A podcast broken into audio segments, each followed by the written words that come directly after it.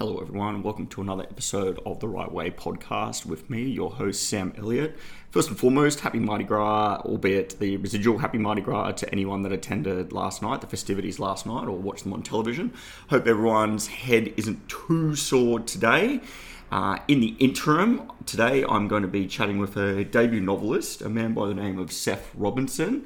He's coming to me to talk about his book, Welcome to Bellevue, his debut novel which is a great little gem of a novel that's not immediately or easily classifiable, but the back says that Welcome to Bellevue is a fantasy action adventure story, which is actually quite a good succinct description there.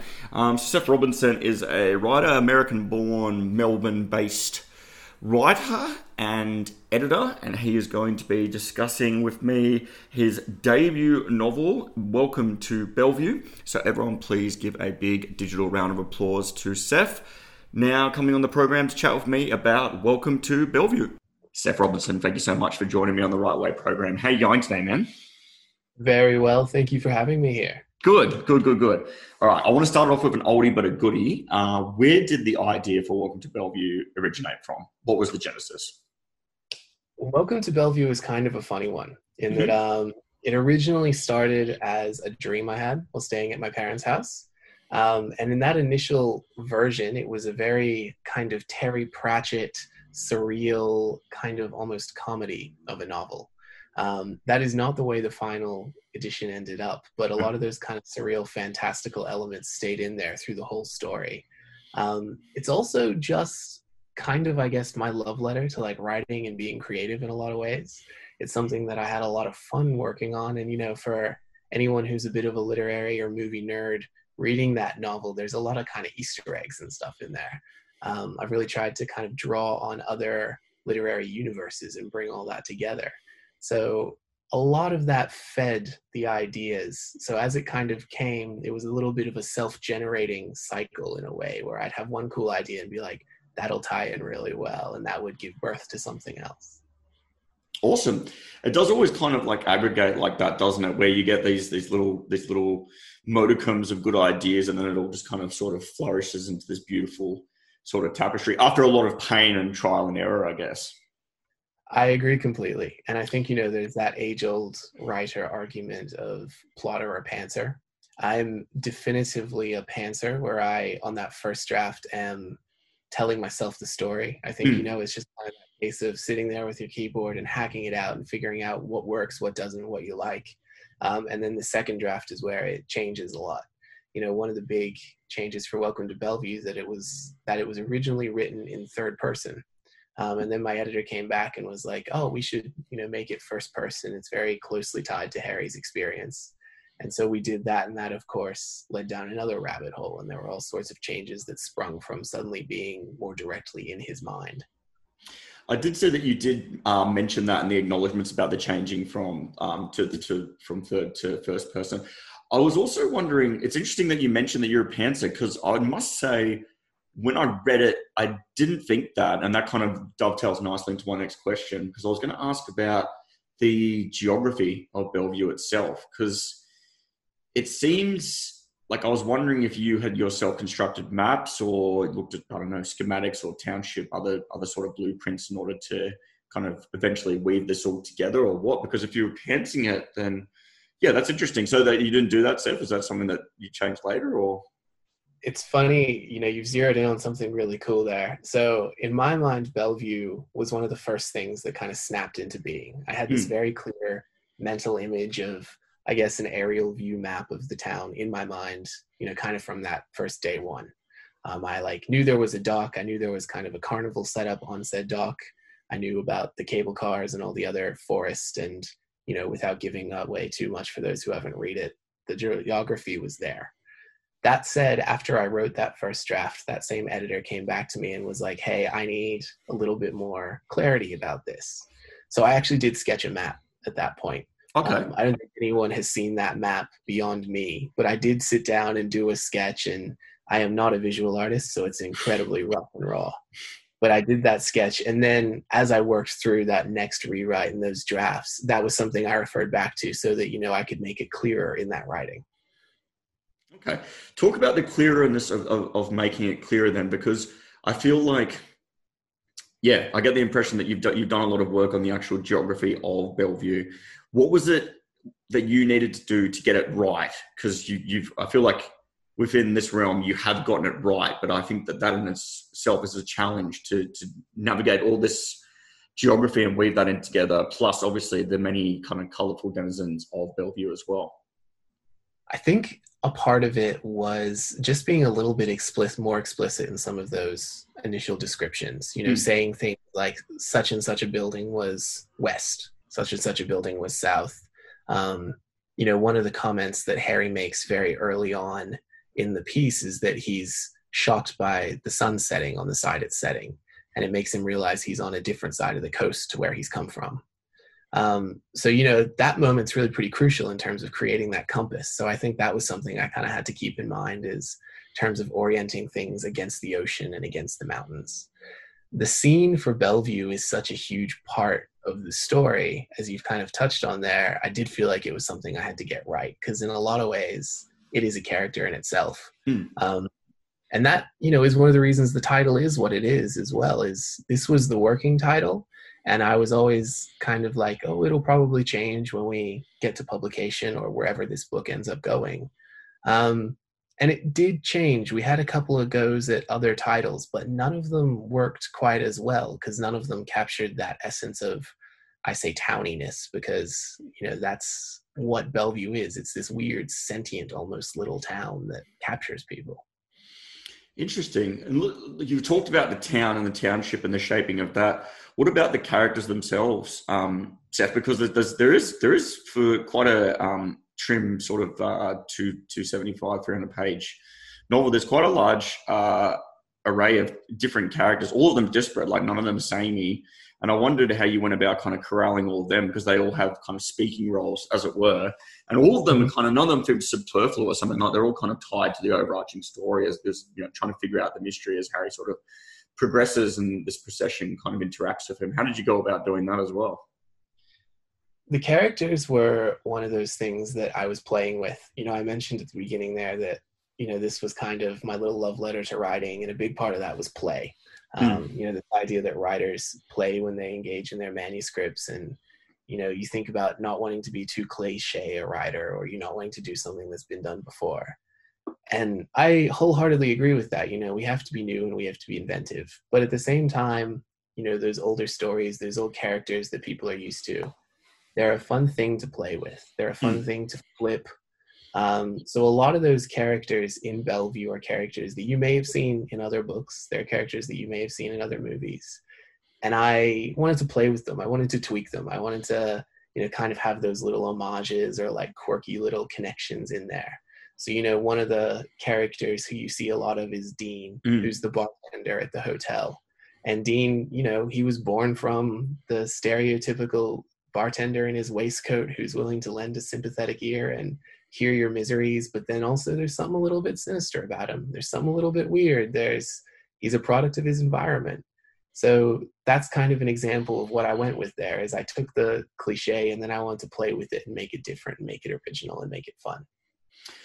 Let's keep talking about this this taking the cliche because I think that's something that uh, is innately essential about doing that is knowing the genre. So I take it that you uh, have not grown up and nor in your free time do you read, I, I don't know, high fantasy or something? Is this, is this like a something that's been created out of a product of, of a genre that you love and you've you've known intimately in order to get it right first, and then obviously put your own hand to it? Yeah, I mean, so I think that the most important thing we can do, not just as writers or readers, but as people, is like you know try to hear different stories. Hmm. Um, we should expose ourselves to everything we can, whether that's genre or literary. And I have to admit, I'm a huge fan of audiobooks because you know now when I walk my dog and ride my bike, I can get through twice as many books as I would if I was just reading, and I can force myself to engage with other texts. Um, Bellevue itself was, yeah, I guess, kind of a, a tweak on small town noir or hmm. mysteries mm. and you know, I also love ghost stories. I'm a you know big fan of the supernatural and magic realism.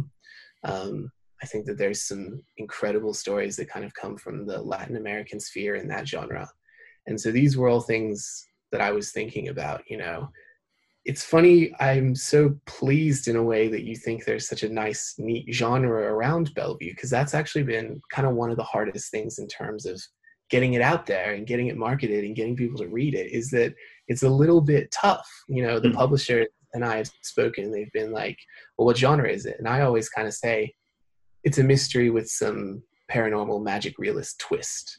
But then, you know, we initially tried to market it as fantasy, which, if you look at the dictionary definition of fantasy, it kind of is, but isn't really the high fantasy that most people associate that with, with dragons and swords and magic. So it's, yeah, it's a funny one. I would call it a small town noir mystery with some some weird magic bent, maybe. Not so much magic, but paranormal.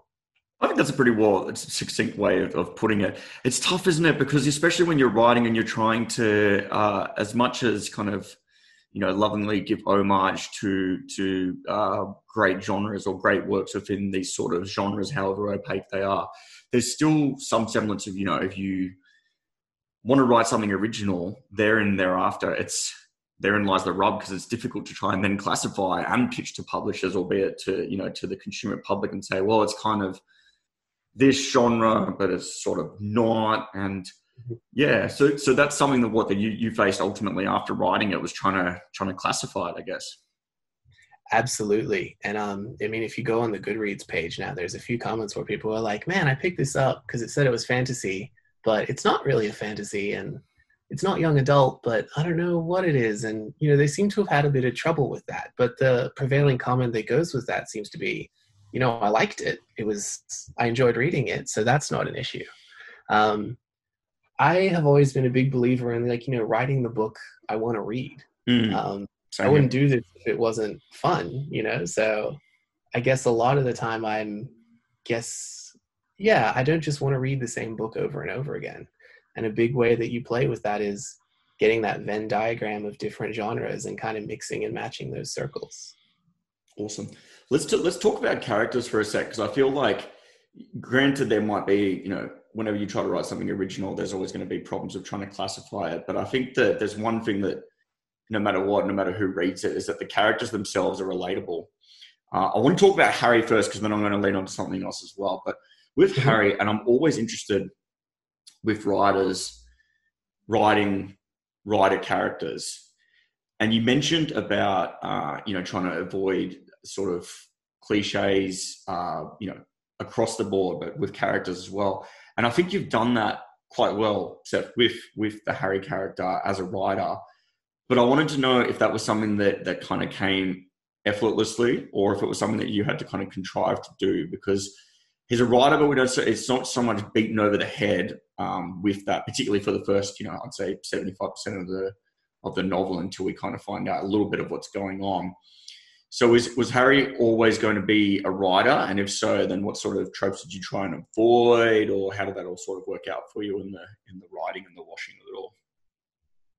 Harry being a writer, a big part of it actually kind of came down to me wanting to give him that investigative nature. You know, it was part of wanting him to move forward, wanting him to push.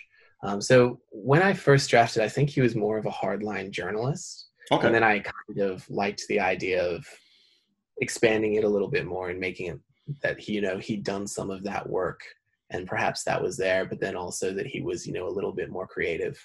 Um, it also served well in terms of him being quite an isolated character because I liked this idea that, you know, maybe people hadn't really tuned into the fact he's missing. Mm. Maybe it does take a few days before someone's like, hey, I haven't heard from Harry in a while. What's going on? Um, so it wasn't actually a case of me being like, I want him to be a writer. This is really important. It was more a case of, you know, these elements kind of come together and then, hey, this character works as a writer. You know, mm. these things stack up and it makes sense that way. And then, of course, as the story grew and evolved and, you know, those elements that come together on the end, as you touched on, mm. it kind of was one of those cases of it all falling together in one of those nice mental clicks where I'm like, hey, this works. Um, again, that case of being a pantser versus a plotter, you know, I don't think he started as either of those things. I think he was just a dude initially. And then after a go at writing it, I was like, hey, actually, no, we, let's do some work on Harry. Interesting. So Harry's Harry's certainly the only writer, but he's not the only character. And well, yeah, I should say he's the only writer ostensibly. Uh, but he's certainly not the only character. And I think another thing that you did well, and it does harken back to what I did touch on with the characters being relatable, is that I think that you've created a setting that's obviously in many ways like otherworldly, but the characters themselves, wants, needs, emotions, feelings, always kind of ring true. Um, best example of that, I never know how to pronounce this name, but Xanthi, Xanthi, Xanthi, Xanthi, Xanthi, Xanthi, Xanthi. Um, yeah, her feelings. Uh, no spoilies, but um, I mean, it's alluded to on the back of the the blurb, so mm-hmm. listeners can you know deduce from that.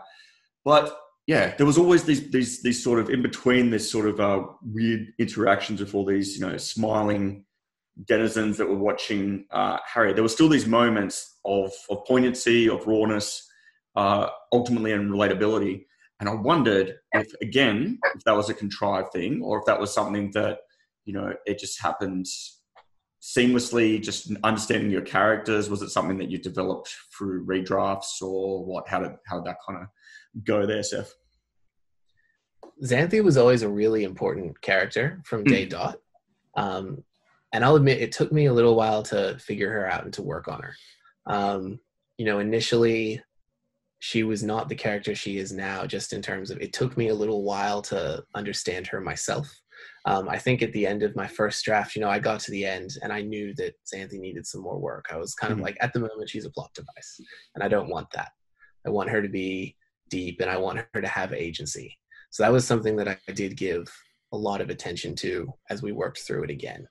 Um, I think as a male writer, that's something I always want to keep in mind as well is I do find it easiest to write from a male perspective because that is my own experience and that's mm. what I feel like I can speak to.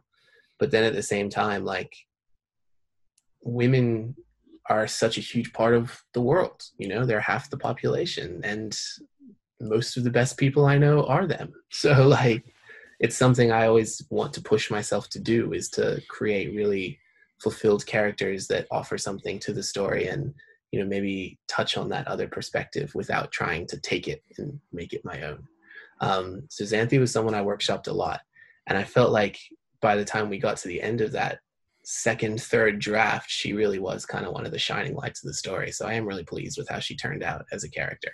And so, you know, when you ask, was it contrived? Was it really intentional that she had those moments of realness? I think it was in a way that I wanted her to, you know, have a really strong voice and I wanted her to be a very authentic character. But it wasn't, I didn't want to force those emotional moments either. They never felt forced um, at all, and it, it is interesting. Um, and I totally get what you're saying with the the plot device, the having a character as a plot device, and not finding that to be good enough, and then changing that with with different rewrites. Um, it's not something that's necessarily. It's, it's probably one of the most difficult uh, aspects, at least for me. But perhaps your, your experience is different. But to to write that sort of authenticity as well um, definitely takes a lot of time and attention. Yeah, absolutely. Yeah. What else was gonna? So we've talked about characters. We've talked about the realism there. Let's go to the big picture stuff.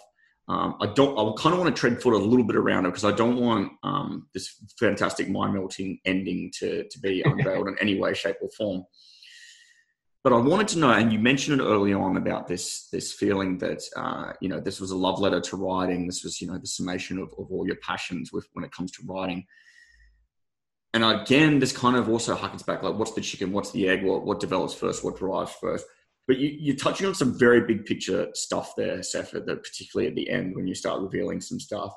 And I wanted to know, one, if that was kind of uh, something that had always been sort of burbling there at the outset of the writing of it. And two, how you went about weaving that together because there's this giant overall, again, mind bending sort of reveal and I wondered how, because I assume that would be very daunting, and how you went about doing that. Yeah, so the the twist ending was always there. That okay. was always a big part of the story. Um, in fact, it was it was even at that early days. You know, when I mentioned that it was a weirder, quirkier story. Um, there was a basilisk involved in my emotional okay. version of it. Um, so it was very weird and bizarre. That was still there Like mm. so that linchpin ending, which we won't give away, but you know, which people can read to. That was always the goal I was moving towards. Um, and then so a lot of the other elements of the story, like the Hobbs, the forest, the place itself, they kind of trickled back from that.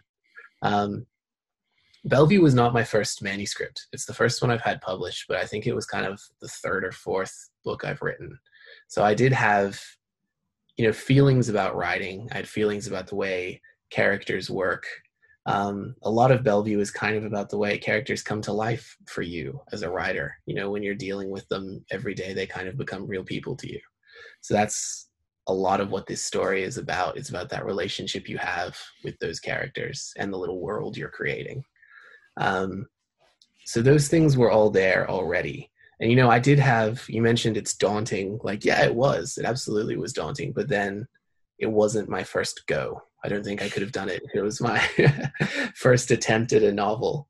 Um, but it meant that I had some idea of things that work and things that don't work. And so, you know, when I was doing this, I don't think I cornered myself or got caught in some of the traps that I might have otherwise. Interesting.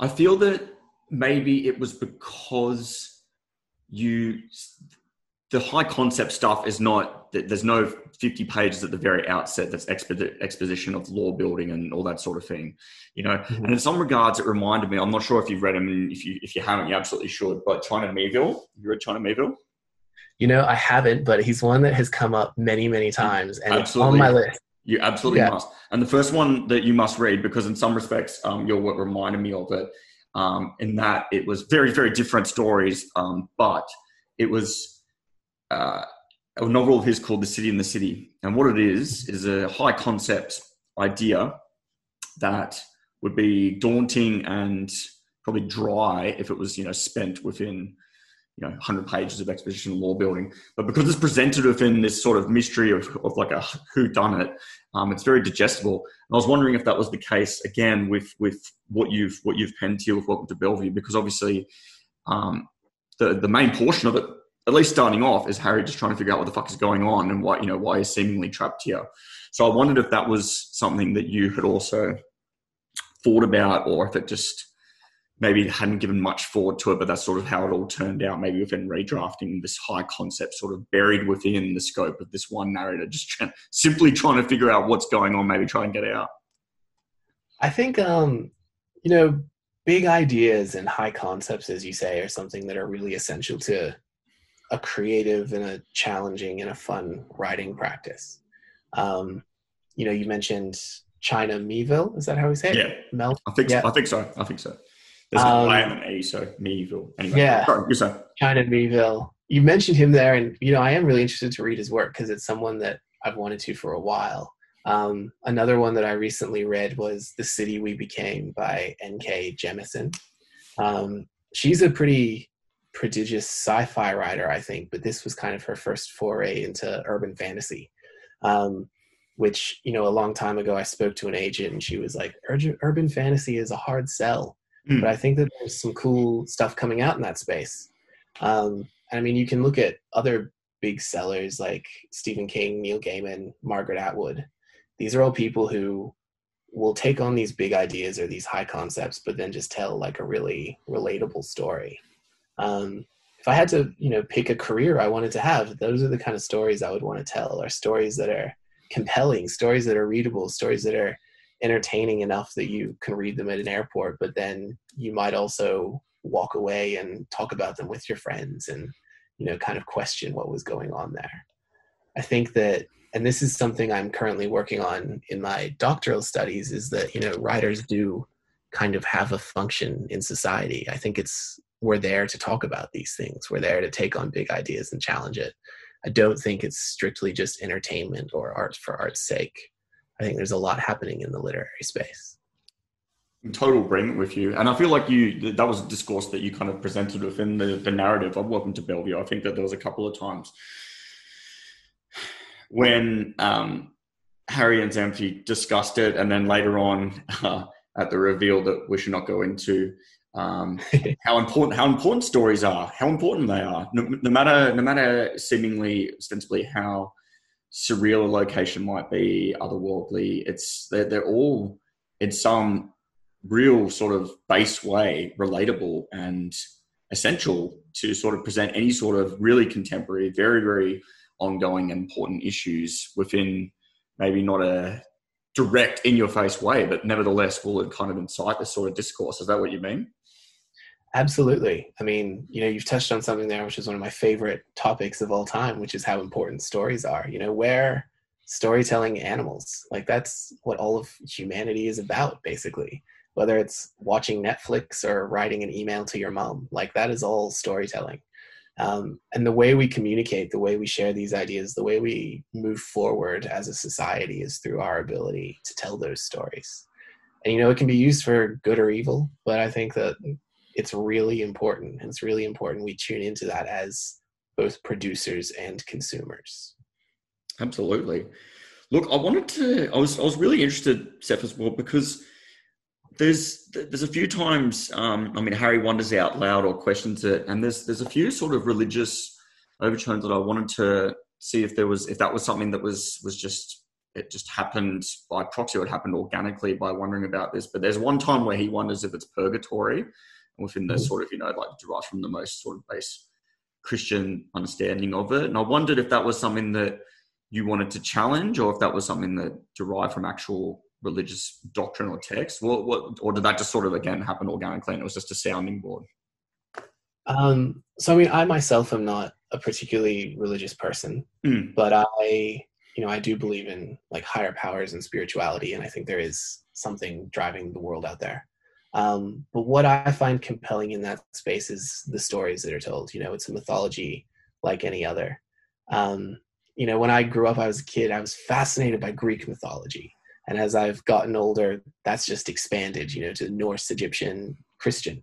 Um, and I think that, you know, there's some powerful stories in there. So, you know, those were ideas that I did want to play with a little bit, not in terms of you know really adhering to that doctrine or drawing on it and trying to make a really explicit kind of parallel and discussion. Um, but i think it is a great vehicle for a story and a great vehicle for discussion in that regard. Um, yeah and i mean it's a mythology that most people in our current culture here in australia are familiar with. Um, and so you know you may not be a practicing catholic but you may you know you know what purgatory is. You've heard that story before so it's something that you can engage with as you go through the narrative in that way. It is. It, it's true, and I mean, everyone, um, be they raised, I don't know, card-carrying atheist or agnostic or you know devoutly religious of, of whatever you know denomination, it is can apply to any of your beliefs or you know make your mind engaged in that wondering, you know, what what would what this this realm would be that it's an inescapable realm.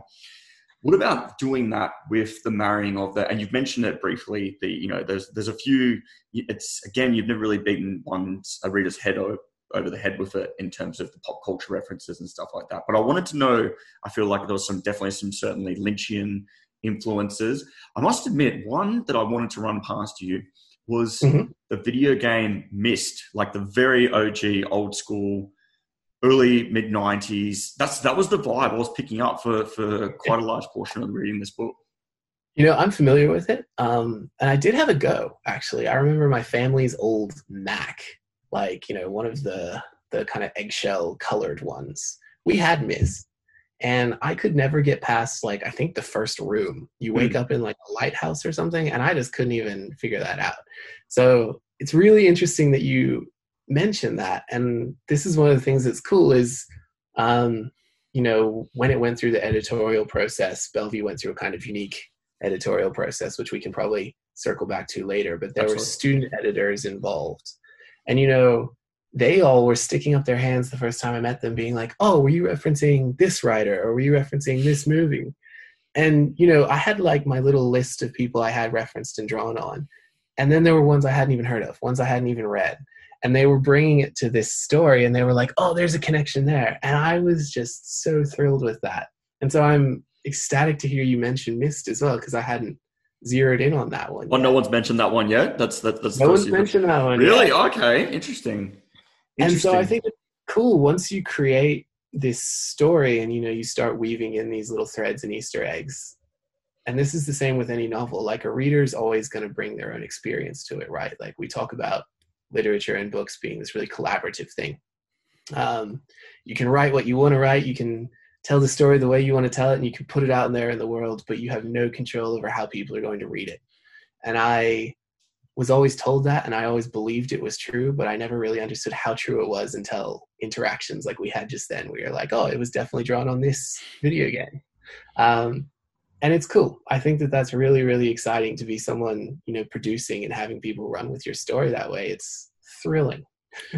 It is thrilling and, and you're right. I mean there's no two no two people have the same reading or you know influence of what they'll derive from from potentially being influences uh, within a text that they've read. I feel like one of the most mind blowing things, particularly about the medium of reading, is that you it's it's such a symbiotic way Absolutely. of storytelling because there's there's no real there's no other way really like it because if you if you know and I'm a huge film fanatic but film is something whereby a vision is being shown to you you can interpret it however which way you want obviously and again some somewhat along the same lines where uh, people go, okay, well, I saw that, or you know, this influence. But the thing with with reading is just by virtue of the actual activity, it's someone's imagination and your imagination. So what you've said, and then what they've envisioned from your words and expanded upon. No, to one, it's unknowable. Like you, you never know exactly what someone else is saying in their imagination's mind's eye. Mm-hmm. And two, it's it's just yeah, no, no, two can ever be the same. And you know, even even you as the creator can say, "Oh, well, I never saw that," and you know, the subjectivity of that stuff is just absolutely mind blowing in terms of practice. You've, I have a question for you here, actually. Oh wow! Okay. Whoa. I've been, Whoa. yeah. My um, my partner was telling me the other day that she had a conversation with her boss, and her boss was saying that she can't actually visualize things. Uh, there's a proper term for it, which now escapes me. But basically, if someone says to her, "Visualize the ocean," she her imagination doesn't create that image it just recalls the ocean. She remembers what the ocean is as a concept. And then so my partner and I were talking about like, you know, how do you imagine characters when you see them? And I realized for me, a character in my mind when I read a book or when I write a book, they're slightly abstract. There will mm. be hmm. those key traits that I write on paper, like, you know, dark hair, like really tall. But then beyond that, it'll kind of be a little bit blurry. Mm. And she said she was the same. And then we spoke to someone else who was like, oh no, I imagine like an explicit person, or I remember someone who I think looks like this person. And so I'm always really fascinated by the way people imagine characters. And so I guess for someone like you who's thinking about this a lot, I'm curious how you see and how you visualize these things. That's a very good question. Very good question. Um, for me, it's two different two different um, styles really. For me it for, for my my own writing particularly like long form it would be the the former that you touched on which was the blurriness. So, so obviously there's key details in which you you see. Um, for me when i'm reading not always but quite a lot of the time depending upon how it's written and how much i'm engaged with with what the person's writing it will usually um, fabricate itself into the, uh, uh, an actor or someone I know, mm-hmm. friend, family, colleague, someone I've seen on the street. Um, and then if you're really starting to get into the real kind of like nitty gritty cerebral stuff, there's a apparently some believe that dreams they're never they're, it's never a complete fabrication of the mind the people's faces that you see there always has to be yeah. something that's been committed to memory and it can be from decades ago mm-hmm. you know so then you get then you starting to get into the real deep shit there Seth but yes in answer to your question in the simplest form um when it's my stuff, my stuff, yeah. blurry. When it's me reading other people, um, I have a tendency to kind of visualize someone quite clearly. Yeah, that's fascinating. Yeah, I hadn't. You're the first I've heard who's had two different takes on it, so that's cool. Awesome, awesome. Look, you kind of touched on what I wanted to next get to because you thanked in the acknowledgements. You said, um, paraphrasing, but it was something like uh, it takes a village to raise a child. Much the same, it takes a village to raise a a book to its to its full maturity. Tell me a little bit about that and your experience of that, because yeah, it sounds like and, and you thanked a lot of people by name in the acknowledgements, and it sounds like it was a really awesome collaborative process, which is so great to hear because there can be some, you know, right horror stories. So tell me about yeah. that and how that changed. So Bellevue was published in a really interesting way. Um, I mentioned that you know this wasn't my first manuscript, and you know I had had two others before this one really that had been to the point where I was shopping them around. Um, one I ended up kind of getting repped by a relatively big agent in New York. I kind of was told like, oh, if you're with this guy, you know, it's a home run. Like he gets six figure deals for debut authors, and I was like, fantastic, here we go, career's taken off. Um, and then that just kind of fizzled, and it didn't happen and I was really frustrated by that, you know, and it really it was something that was really hard for me to deal with in terms of like, oh, I thought I made it and now I haven't. Mm-hmm. And I think one of the challenges there was that I had this very set image in my mind of who a writer was. Um, and that was someone who sits at a cafe for a few hours a day and busts out their bestseller and makes their living that way. Um, so after having that experience, I went and did my master's at the University of Melbourne in creative writing, publishing, and editing. Um, and that really kind of opened my eyes to the fact that a writer is someone who can have a very varied practice. You know, as you mentioned yourself, you write your own work. I think you do reviews and such as well, and opinion pieces, and then you host a podcast. And I think that's a fantastic example of who a writer can be in society now. Like, you have this holistic, diversified practice that says, I'm a writer. Um, and having that realization as part of realizing that, I was like, there are other ways to kind of publish. And that was really cool to learn.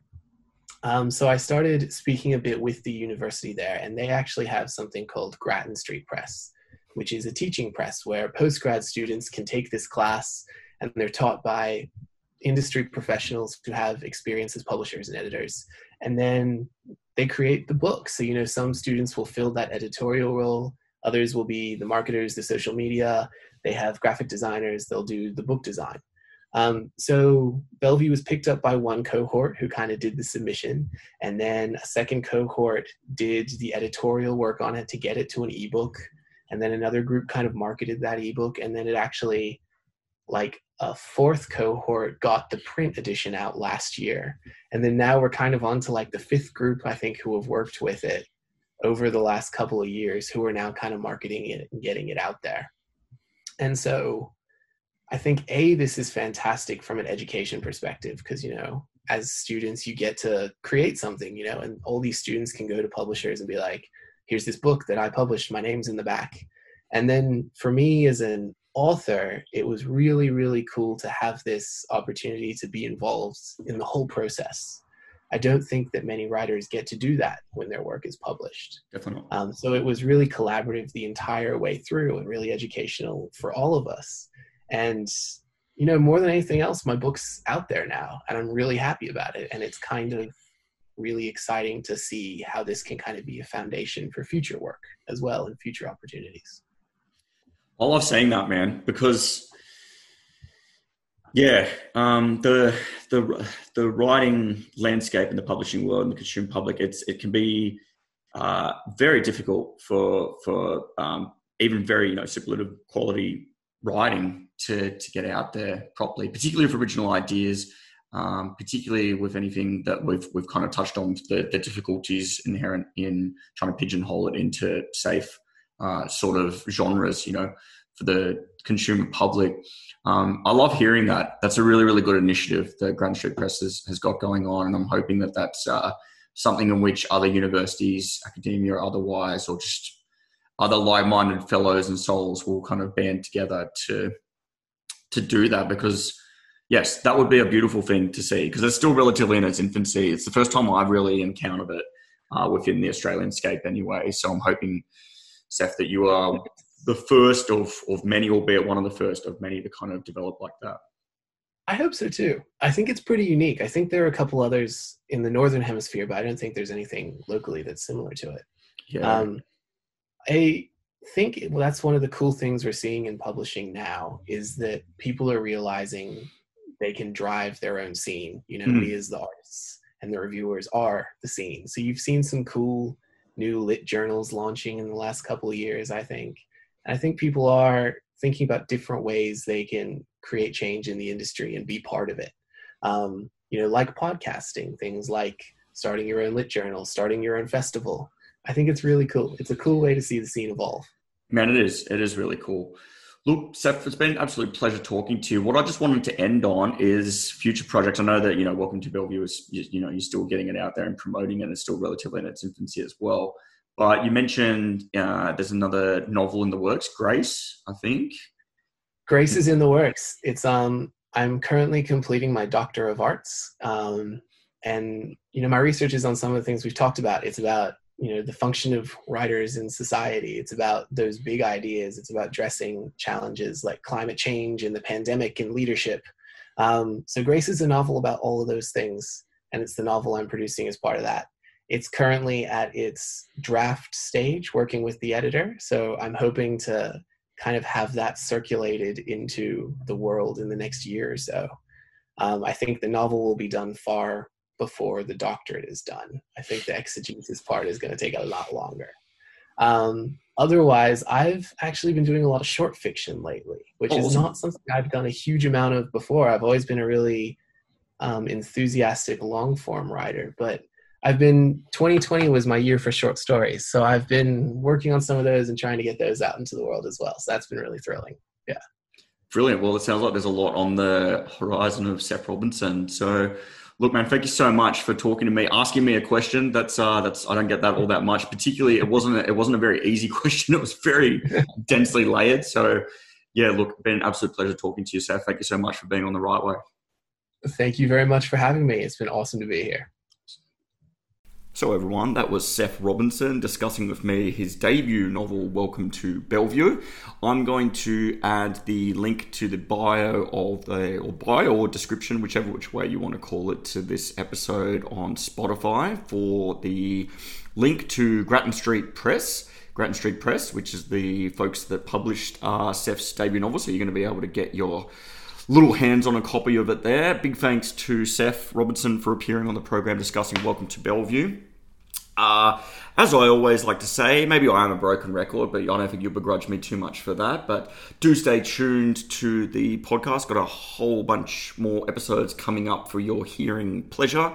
And also be sure, if you haven't already, to go back listen to that uh, ever proliferating catalogue of other episodes with other awesome writers, directors, creative types. Uh, and yeah, thank you so much for listening. And you all have yourselves a magical Sunday afternoon, evening, and next week.